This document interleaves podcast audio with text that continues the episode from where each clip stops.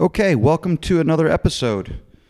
Can't thank you guys enough uh, for you know the post on Facebook, the text text messages, the private emails. It's great that you guys are enjoying this. I'm really happy about that. We're going to continue putting some good episodes out there, but keep telling people. Uh, like us on Facebook, follow us on Twitter. I'm going to start posting uh, little videos and stuff when I can, and kind of make it a little more uh, than just a podcast. But again, I do appreciate it. Uh, we have another fun episode in store today uh, with Ron Stabinsky. He's a world class piano player. But before we get started, I have to ask you guys are you thinking about your retirement? I'm not asking that to, to scare you. It's just a simple question. I'm sure most of you guys already have it all squared away. But if you have any questions at all, reach out to our sponsor, Darren J. March. He's a certified financial planner with Raymond James. I'm sure most of you guys know him. But before you invest your hard earned money, make sure your financial advisor understands your objectives. Darren is a certified financial planner with Raymond James Financial Services and has been assisting clients in northeastern Pennsylvania for more than 17 years. Darren was born and raised and lives in Pottsville, so he's a coal region guy. Whether you need stocks, mutual funds, ETFs, or tax favored bonds, or maybe you have an old retirement plan to roll over, or your advisor just doesn't keep in touch, Darren could help. Call Darren at 570 640 8010 or email him at darren.march at raymondjames.com. Guy's a great guy even if you just want to call him and say hello, I'm sure he, won't mind that. Uh, maybe he will. I don't know. But he makes house calls and consultations are free. Uh, Raymond James Financial Services is member FINRA SIPC investment advisory services offered through Raymond James Financial Services Advisors Incorporated. Okay, so hopefully you guys uh, think about your retirement a little more. Okay, so our big time sponsor uh, plug is in. And now we're on to the episode. Today is Ron Stabinsky. Um, I'm sure many of you guys know he is a world class piano player. I've heard about him ever since I was a kid and kind of clo- loosely been following his uh, career. And the guy just travels uh, the world playing piano. And he was on the Late Show with Stephen Colbert uh, a couple weeks ago with uh, Jack Black promoting the movie, movie Polka King with uh, Netflix and the Today Show. So it kind of jogged my uh, memory, and, and, I reached out to him, and he was kind enough to join us. Now, one thing to keep in mind: I'm not a music person, and by, by that I mean like I don't know anything about music. So if any of my questions seem a little odd, you know, just bear with me. But definitely some great insight, uh, some interesting uh, techniques, and uh, take a listen. There we are. Okay. So you do you, you still live in PA, correct? Okay, and you play your your when you fill out your taxes, you put professional piano player. Is that is that how it works? Yeah, pretty much musician. Okay. Yep. Now, when did you like growing up in in Pottsville? When did you like figure out that maybe you could make a, like a life a career out of out of playing you know the piano? I mean, uh, I think I think I never really figured it out. I that's kind of always what I did, and you know, I I went to I went to Wilkes University, got a bachelor's degree, and then I think at, at that point it was the first time I, I realized that I hadn't really thought about what I wanted to do, and always kind of went with went with the flow. So I actually I actually tried to quit playing piano for a while, and I moved oh, wow. to the Midwest. I was practicing French horn and pretty much uh, doing that on my own just for my own amusement for a little while. And the piano kind of called me back through various means while I was living out there. But uh, it felt a little more like I was deciding to do it, and it wasn't just something that I kind of just went along with. But uh, yeah, it just kind of things kind of just flowed. How did you like? Was the piano the first instrument you played, or did you introduce to the piano from from another instrument? I started on electronic organ. Okay. My grandfather had one, my grandfather had one at his house, and he he made all of his kids take lessons, and because uh, he wanted to play music as a kid and he wasn't allowed to, he was on the farm, and his father chased a guy off the property who he'd tried to get lessons from, and told him that he doesn't have time for that, and so he tried to get all of his kids to play, and it didn't really stick, and but from a very young age, like before I was even speaking, I was really attracted to the stereo, and so when he turned around 52 years old, he decided, since all his kids already quit, that he was going to start taking lessons himself on the electronic organ. And he, he noticed that I was pretty drawn to his practicing, and I was about five, and he kind of took me up on his lap and was like, "This is where this is where middle C is, and these are the C's, and these are the F's, and that's where it started." So for about five years, I played electronic organ, and he would take me to you know, shopping malls where there were music stores, and I would play for people in front of the store. Oh, and neat. Now, like play at the like- Fairlane like Mall the- or Schuylkill Mall, or all around like the county or Uh, the state. There, there was an organ. There was an organ store down at the Berkshire Mall in Reading, where Okay. every Saturday night I would go. And so I, I did that for about five years, playing electronic organ. I took some violin lessons in school.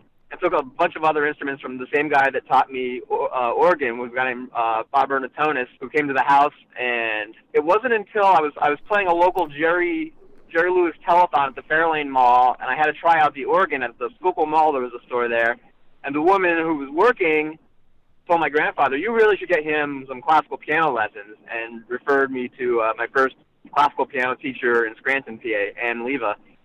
So I didn't really come to the piano until I was 10 years old after playing electronic organ for about five years. Now, what are I mean, you've you've traveled the world, right, playing piano. I mean, what what are some of the places? I mean, what's been your favorite place to go play at? Oh, that's a good question. I mean, yeah, I've been playing. There's a couple of bands I play with in New York. Uh, Peter Evans Quintet, Septet, Ensemble, depending how many people are in it. Uh, another band, mostly other people do the killing. Those are two bands in New York, and most of our gigs are are throughout Europe, which is always great. Touring Europe is beautiful. It's And you'll really go great, there and you'll play at- playing. Uh, Like, how many people will, will be at a at a concert that you guys have? Oh, it, it varies wildly. I mean, we play everything from kind of clubs to little concert halls to festivals. So we might play for anywhere from 50 to 2,000 people. Oh, and that's awesome. So, where would you say like was your favorite place to visit in Europe, for example? You know, pretty consistently, the audiences are great in Warsaw, Poland, Hmm. for some reason. Yeah, the the connection seems really really strong there. People seem to really follow the music and seem to be really responsive to it. So I'm not sure I'm not sure why that is. But Now- that's, that's that's kind of been my favorite place. Now, for for a, a young musician who's at home that might be listening to this, how many hours, like how many hours do you have to practice a day to become a professional, you know, piano player, classical piano player like yourself? Yeah, I, I don't know. I'm not sure what the answer to that is. I mean, I've, I've definitely spent periods of, of time where I'm playing most of the hours that I'm awake. So, so it could be other, 12, other times 12 where I'm, 14 I'm not practicing as much. There have been times I've played that, and there's times that I that I don't practice as, as much. But I'd say I'd say uh, those those periods where you're just really deeply in the zone of like checking things out and and and trying to work things out are are really important. But that you know that could also be where where you're really just focused for 10 minutes at a time sometimes. Right. I've gotten a lot of work done where I just, uh, you know, where you really know what it is you're trying to do and you really apply yourself in a focused way towards trying to accomplish it. So I'm not sure that the high number of hours is something that's necessary, but I think I think the, you know, constantly having your mind on it for years and years is is the important thing. I think. Sure.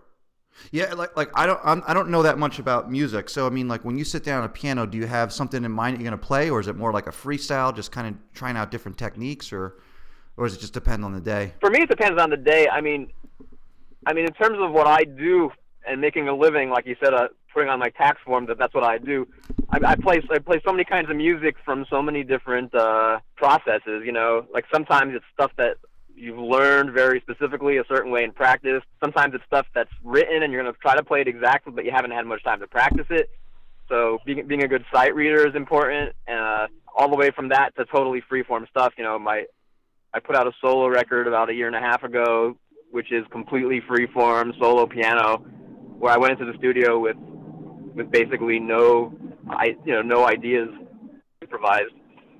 And how So, long how long did it take you to put You know, that and I make a living together? playing. I mean, I was in the studio that day for about 10 hours, recorded about 90 minutes of material, and used about 45 minutes of it, Okay.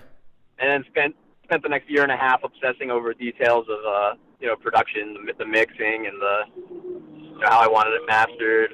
I had I had recorded it to analog tape and digitally, and so I really obsessed over all that stuff. But in terms of the actual uh, you know music, it was a it was a single single recording day session that I'd kind of been ramping up to go for like probably about 13 years. I'd wanted to do that, and And it's just and it's just felt like thinking about it, whether you're at the grocery store or whatever, just constantly thinking about it. I mean, till you get to that point. yeah, thinking about it and going through a process for the way you imp- like for me, the way I improvise changed pretty drastically over the course of uh, those 13 years from the time I decided I wanted to really work on some solo improvisation, and it went through all kinds of extreme phases.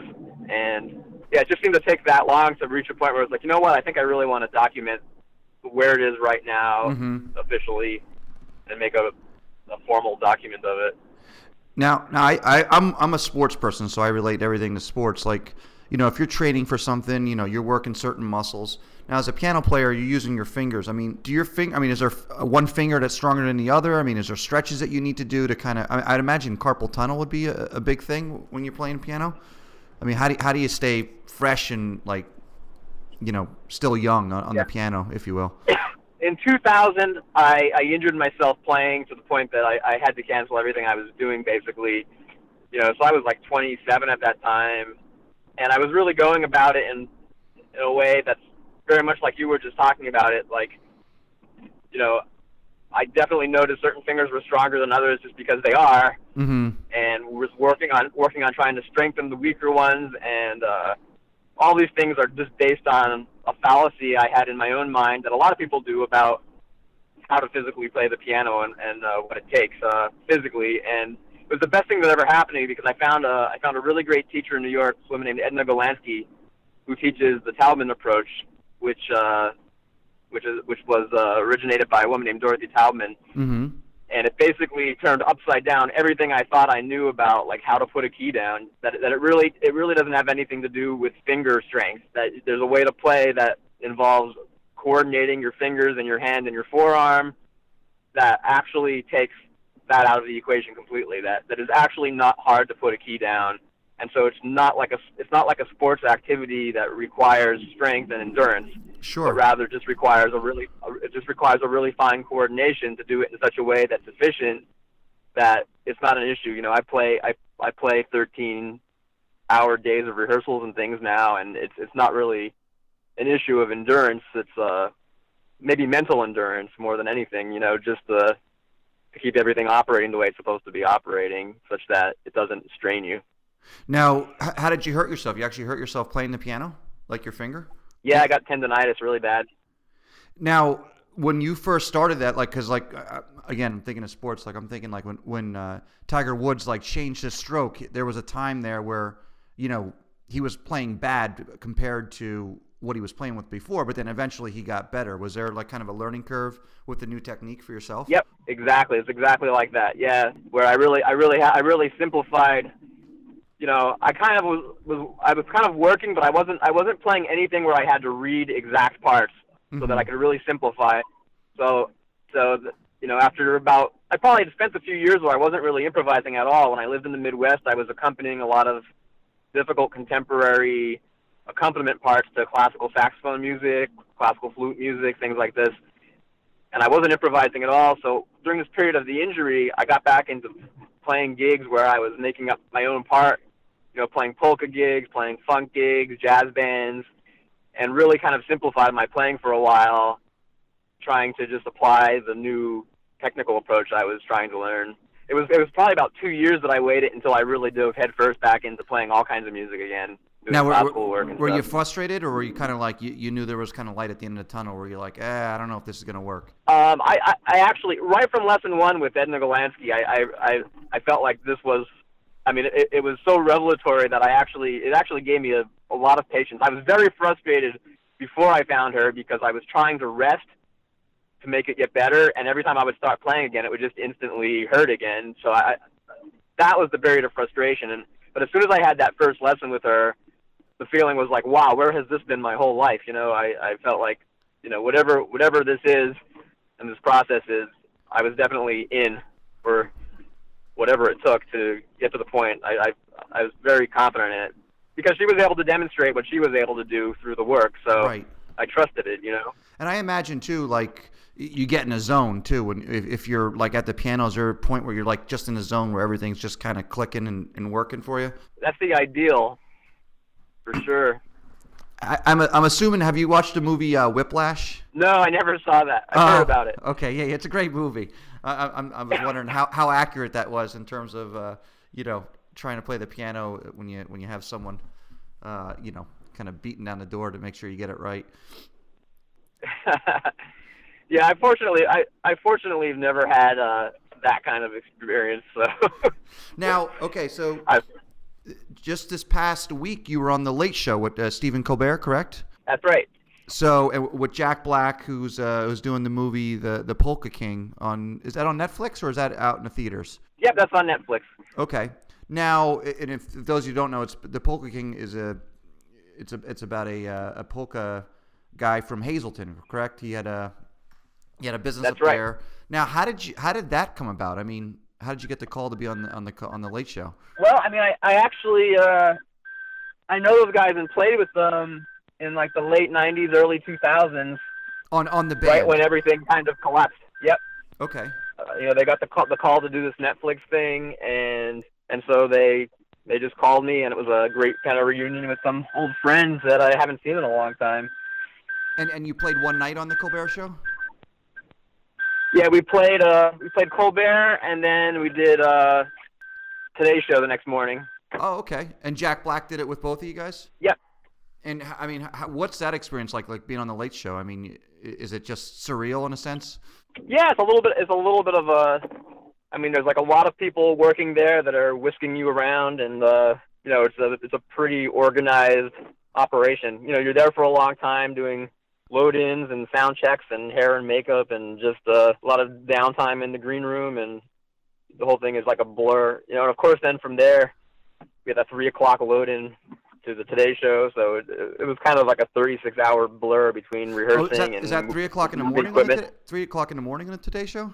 Yeah, that's what time we were supposed to load in. Oh my gosh! We were So- actually supposed to load in. We were supposed to we were supposed to load in the previous afternoon, but we were busy at the at the late show, so so they had to reschedule our load in and hired the guys there overtime to come a little earlier in the morning to to get us in. Ideally, we would have been loaded in the night before. Sure.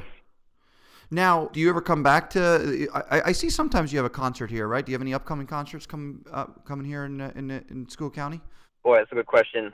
I never know where I'm going. Now, do you have like a manager who kind of keeps you on schedule, or do you kind of have to do your own calendar in terms of? Uh, no, I just have my little black book that I try not to try not to lose. I'm, I'm I, I dare not put it in my phone because I'm terrible with technology. Yeah, that's what my girlfriend. So- She she still keeps the the actual handwritten thing. I put everything in my phone, which is probably a bad idea because I usually end up losing it once a week anyway. So you, you said you're you're up you're you're still in the coal region, right? You're up by Wilkes-Barre now.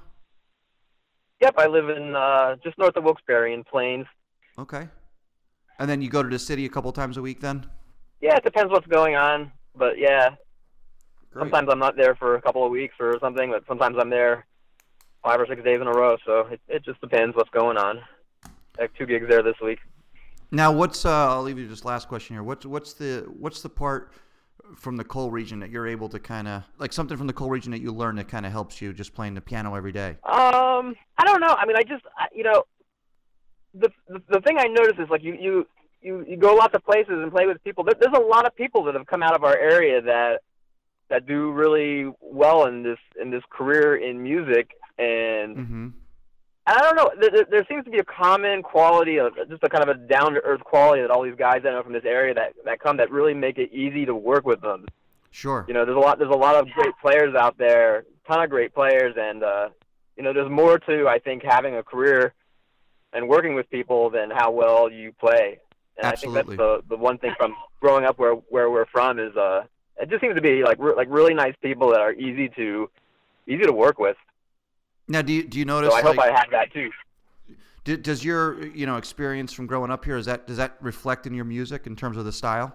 Um, you know, it, it would be hard for me to say. I'm probably too I'm probably too close to it to know what Sure. what is coming out of the style. It's uh it's pretty likely that uh you know you get to a certain level of making music and whatever whatever you are, whatever you've been seems to seems to come out. I mean, Sure. it's easier to notice in other people's music that you hear what they do and you can you can really hear like where they came from. You know, it totally makes sense. So I don't Absolutely. know. I don't know if that's the case in my music or if I've reached that point in my own work. Um, you know, I'm doing a lot of work with other people and lots of different other styles too. So hopefully it brings something particular that somebody else wouldn't, you know? Sure, absolutely. Well, great. I'm definitely. I'm. I'll find. Uh, I'll post the, the clip of. Uh, I'm sure it's on YouTube of you guys playing on the Colbert Show. I'm sure people will enjoy that. I saw a couple pictures online. It, it's uh, it was pretty neat to see you there, Jack Black, and uh, on the set of the Colbert, the Late Show. So definitely a, Yeah, a far it- away it was- from the was- coal region, but pretty neat. It's a, it's a, it's, it's, it's pretty surreal and, and just, you know, the, the connections with people. It's like, I've never met Jack Black, but I had just come actually from Phoenix the day before where I was recording with one of my favorite bands, the Meat Puppets. Okay. and the first it's my first kind of project with them. I played a couple of shows with them, just sitting in for fun in uh, Phoenix and San Diego over the past couple of months, and now we started working on a record as a you know with uh, with with five instruments and. You know, Jack Black turns out to also be someone that I've known to be someone who's a big follower of that band. So, oh, look at that. you know, to have something to talk about right away with it's just funny the way the timing works out in the music world. You know, that you meet people at certain times and it's, uh, Absolutely. well, thank you so much, Ron. neat. I really appreciate it. I know you Oh, got to get pleasure going. talking with you, man. Thank you guys again. Please keep liking us on Facebook, telling your friends, telling your family. Uh, like us on Twitter. And again, the great thing about podcasts is if you missed an episode, you could go back, you could take a, a listen to all of them. And uh, I appreciate it. And I'll see you next week. Thank you.